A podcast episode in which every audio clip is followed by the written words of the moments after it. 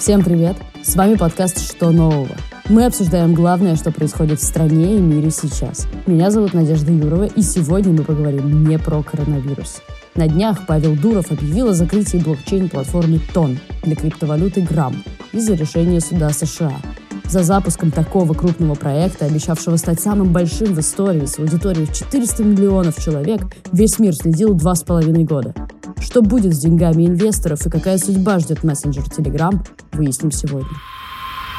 Чем блокчейн-платформа Тон отличалась от других существующих и почему инвесторы понесли туда деньги, рассказывает обозреватель новый Сергей Голубицкий. Тон – это название блокчейна, который решил разработать старший брат Дуровых. Грамм – это название токена, криптомонеты, которую этот блокчейн обслуживает, предполагалось. Она должна была его обслуживать. Оригинального ничего там нет и никогда не было, кроме детальных разработок. Дуров туда добавил идею для масштабирования блокчейна. Распределенной, независимой, децентрализованной базы данных. Корреспондент The Bell Валерия Позаченюк. Речь идет о неком блокчейне, который, так же как э, и эфир, может позволить заключать смарт-контракты, но делать это гораздо быстрее. И у него, по задумке создателей, должно было быть очень много разных применений, причем большинство из них команда даже не собиралась разрабатывать сама. Они хотели, чтобы было большое сообщество по всему миру, которое разрабатывает какие-то сервисы на основе этого блокчейна. Сервисы эти должны были быть самыми разнообразными, начиная от от криптокошелька, который позволял бы переводить криптовалюту, используя мессенджер, заканчивая чем-то похожим на отдельно существующий веб, интернет децентрализованный, который был бы очень сложно заблокировать, в котором бы существовало какое-то подобие сайтов, похожих на те, что мы используем сейчас. И, ну, то есть по задумке это должна была быть большая экосистема разных сервисов на блокчейне, которые могли действительно довольно сильно изменить нашу жизнь. Есть версия, что запуск Тона предполагался как способ монетизации Телеграма.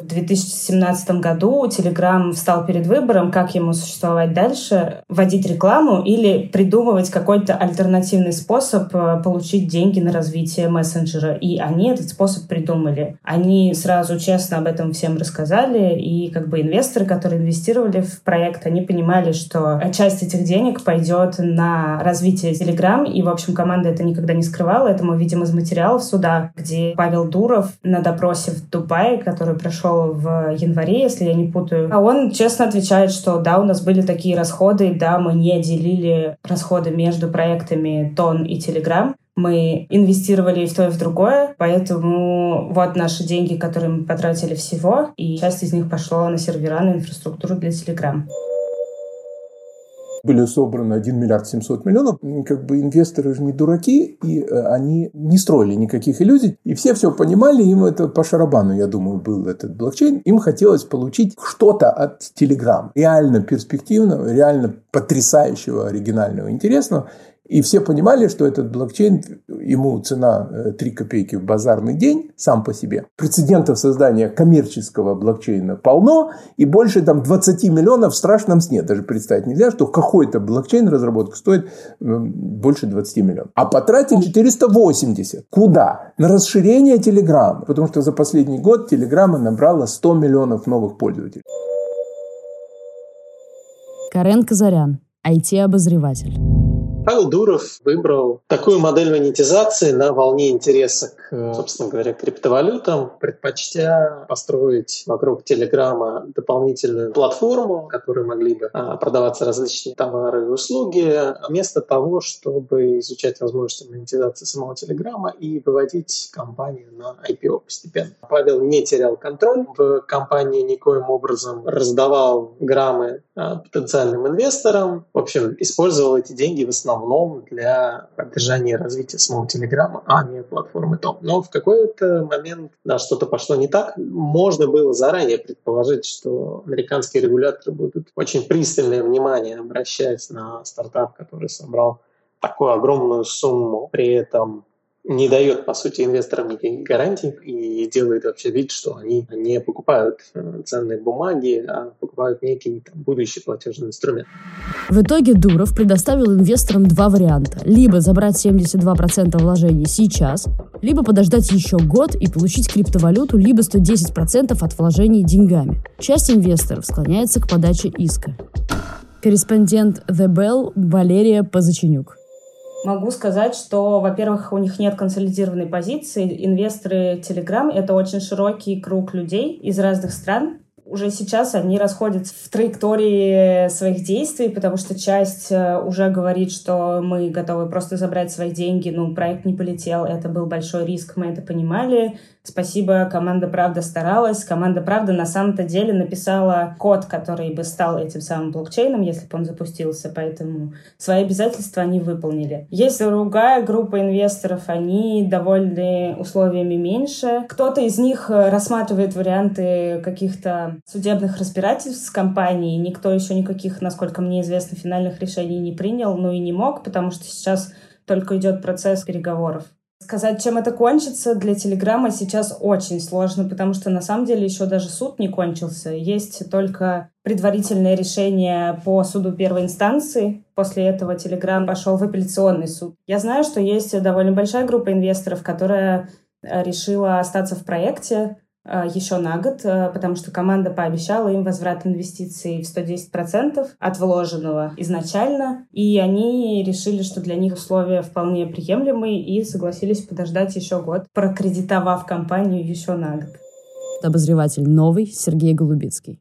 Если не было договоренности, тогда это уголовка чистая, нецелевой трат средств называется. А если была договоренность, то, простите, надо тогда как-то делиться. Если тратили на Телеграм, дайте долю Телеграма. А не нравится, уходите. 72%. Это для по эту сторону океана людей. А по ту сторону океана вообще сказали, никаких кредитов, ничего, никаких вам телеграммов, все свободны. 28% потеряли. Ну, такой бизнес. Цитата из письма Дурова. К сожалению, американский судья прав в одном. Мы, люди за пределами США, можем голосовать за наших президентов и выбирать наши парламенты, но мы все еще зависим от США, когда речь идет о финансах и технологиях. Конец цитаты. Дуров мог бы пойти на мировое соглашение, заплатить штраф, зарегистрировать токены, как этого требует американское законодательство. Был ли шанс, что Дурову дадут запустить свой проект в США? Это было ясно летом прошлого года, когда Цукерберг только заикнулся о Либре, его в асфальт закатали до суда, следствия и вообще даже разговоров. Вы видели его, он выходил со слушаний в Сенате бледно-зеленый. Вместо того, чтобы что-то думать, как-то разворачивать ситуацию, с июня, когда загнобили Либру, и было абсолютно ясно, что не допустит э, корпоративных таких денег. А эти сидели, полная гробовая тишина, ни одного пресс-релиза, ничего, Телеграм, ничего было непонятно, и тихо готовились. И 15 октября прошлого года получили иск по полной программе, который следовало бы ожидать. И в тот момент было ясно, что никогда никакая дубайская контора, кое является Telegram, не справится с Федеральным резервом, не справится с SEC и дядей Сэмом. И долларов в мире 6 триллионов издано, да, а долги, номинированные мировые в долларах, под 50 триллионов. И платить им нечем никому, ни одной стране. Каждый год миллиард долларов только процентов надо платить. В долларах, а доллары держит Америка. Поэтому она держит всех за хобот так, что никто шевельнуться не может. А он почему-то решил воевать со SEC. Вместо того, чтобы договариваться до судебно. Платить любые деньги. Ну, 50 миллионов, 100 миллионов Все. Был бы у нас сейчас тон и грамм. Если большинство инвесторов заберут деньги сейчас, Телеграм останется без средств к существованию. Дуров и раньше тратил около миллиона долларов в месяц из своего кармана. Теперь, чтобы расплатиться с инвесторами, ему, возможно, придется искать покупателя на часть своего пакета акций Телеграм. Команда написала в одном из письме инвесторов, которым она обещала новые условия, они объяснили, что если придется, то какую-то долю в Телеграме э, сможет продать наш основатель Павел Дуров, и заработанные на этом деньги пойдут на выплаты инвесторам, поэтому не беспокойтесь, мы все вам заплатим. И сама компания посчитала, что ее стоимость в несколько раз выше, чем долговые обязательства перед инвесторами, и это действительно так, скорее всего, хотя Telegram сам не зарабатывает. Карен Казарян, IT-обозреватель. Гарантированно, что он будет продавать акции Телеграма, скорее всего, каким-то институциональным инвесторам типа суверенного фонда Саудовской Аравии, Софтбанка и тому подобных нетехнологических, скажем так, инвесторов, но, однако, обладающих большим количеством финансовых средств все кончится плохо. Во-первых, будут судиться. То, что будут все американские инвесторы судиться, несомненно, э, потому что они получат явно больше, чем 72%. То есть они деньги, я думаю, заберут и подадут после этого в суд. И там штрафы будут такие, что они свои 110% дуровских отобьют. А брать ему денег реально негде. Что можно взять? Значит, 400 миллионов. Мощнейший мессенджер. Точно столько же было у WhatsApp в 16 когда его покупал Facebook. Его оценили полтора миллиарда долларов. Это его была вот аудитная оценка. Купили за 19 миллиардов. Это беспрецедентная, самая крупная покупка венчурного бизнеса. Повторит сейчас Дуров подвиг и тоже 19 э, миллиардов соберет. Да?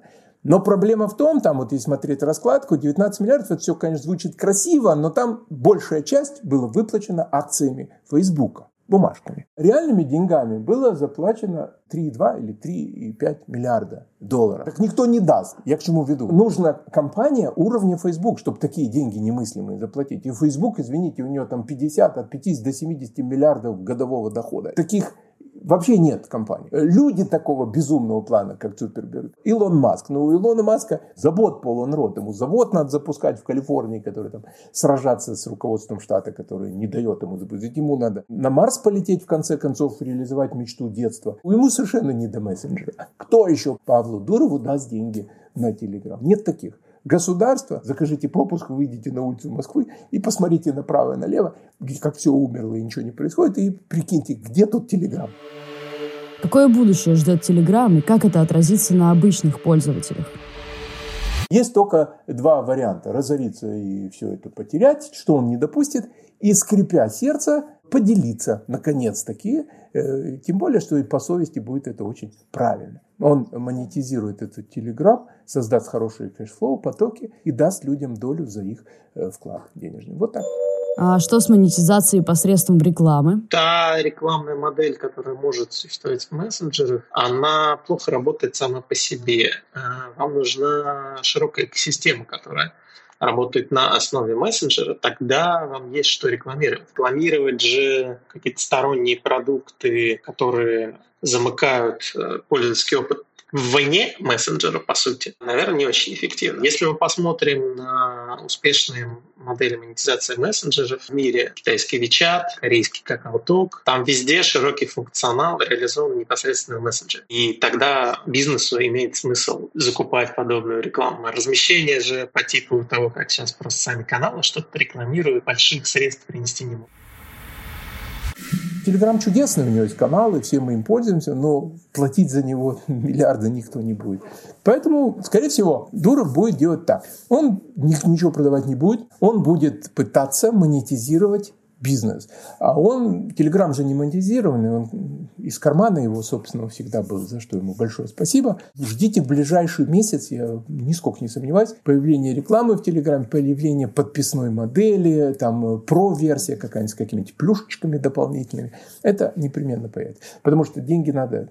Она может приносить реально деньги.